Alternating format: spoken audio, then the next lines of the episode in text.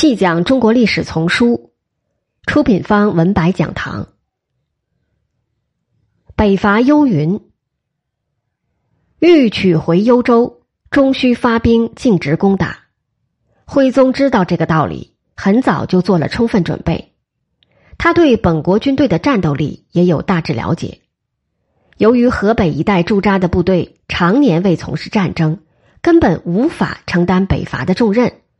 而陕西的部队则在长期的宋夏战争中得到历练，已成精锐之师。他便让两者换防，且召集陕西宿将汇聚京师，由他来选拔北征将帅，并指点方略。突然之间，宿将和锐卒都有了其他的用处。宣和三年，方腊在两浙路起事，发展迅猛，势力即将到达长江南岸。地方部队被完全击溃，陕西部队立即由童贯率领掉头南下，耗去一年有余，以解决内部问题。宣和四年四月，载着新的书勋十万西军整装北行，由陕西威名最盛的大将种师道任都统制，直接指挥军队，而统帅仍由纵横疆场多年的童贯担任。以蔡京之子蔡攸佐之。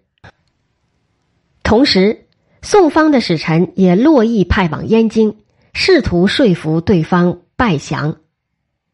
辽镇守幽州的皇叔耶律淳已于当年称帝，幽州所属之地孤立于辽境其他地区，且兵力极为有限，不过数万之众。童贯确信北面有女真进逼，幽州又是汉地。十万宋军一到边界，只消打出旗号，排开阵势来恐吓，契丹、怀德、魏威即刻就会望风投拜。所以他宣称奉圣旨，王者之师，有征无战，吊民伐罪，出于不得已而为之。如敢杀一人一骑，并从军法。该年五月，当辽方悍将耶律大石萧干来边界白沟迎击之时。宋军谨守率令，不敢主动进攻，为辽军所冲，大溃而还，且被辽军追击至宋境雄州。责任由战将承担，种师道以下各受责罚。但此次溃败非战之罪，徽宗相当不甘心。宋师自白沟溃回之后不逾月，耶律淳忧惧而死，幽州人心离散。宋看到了更好的机会，此次仍以同蔡二人总军，而换了一位陕西名将刘延庆为都统制。当年八月，童贯等复领十万之众北伐。耶律淳之死，在燕京政权引发了一阵纷乱。萧干、耶律大石等驰往燕京商议后事，无暇在南界驻防。刘延庆畅通无阻的过了白沟。益州守将高凤、涿州守将郭药师主动迎降。此时萧干即率军来拒，刘延庆迎战遇挫，遂壁垒不出。郭药师献策，趁萧干的主力军在此对垒，可别遣义军绕出敌后，突袭燕京。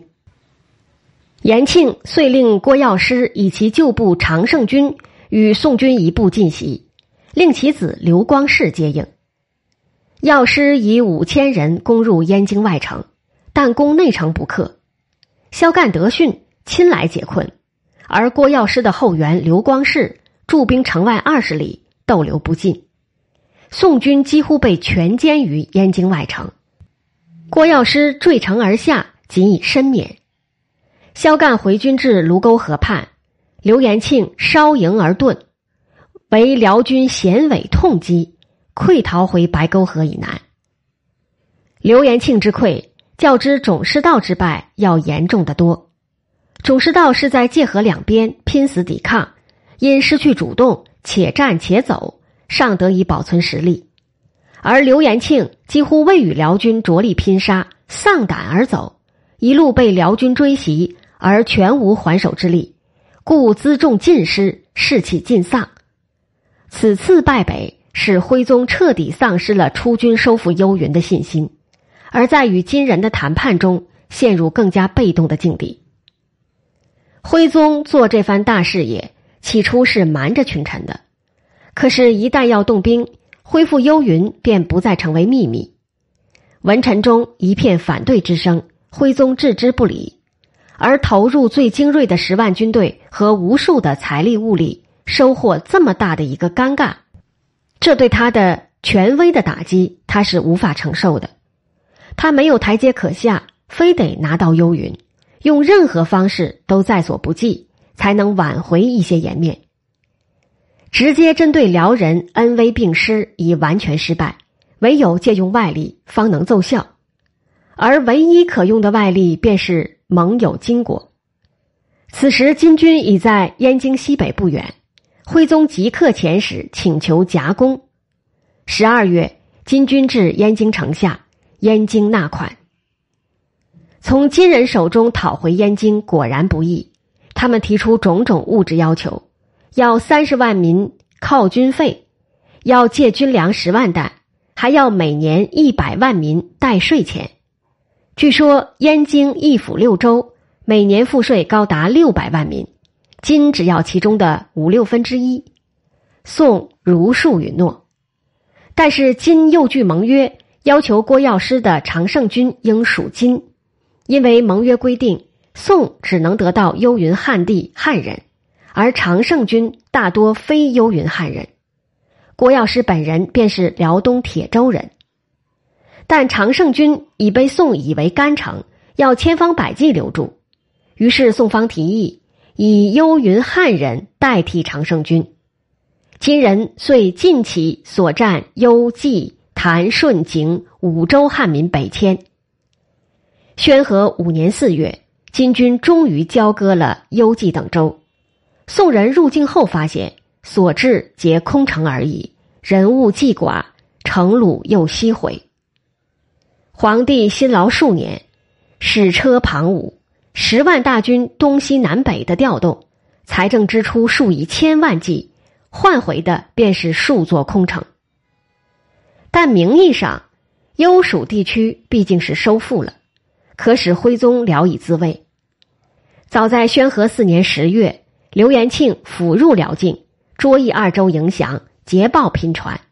徽宗充满渴望的为幽蜀、平蜀诸州赐名，改西津府为燕山府。此时幽蜀诸州终于收入囊中，更要大肆庆贺，遂下赦令，自赞曰。迷秦锐旅之功，尽复连城之据，一方离县，出还礼义之乡，千里山河，重载版图之极。北征军回到京城，大奏凯已入，举行了盛大的入城式，贺表纷纷向皇帝飞来。童贯、蔡攸及宰相王府等勤劳王氏各家封爵，仿佛真是凭着皇帝英明而收复了故土。浑不知，巨大的危机已迫在眉睫。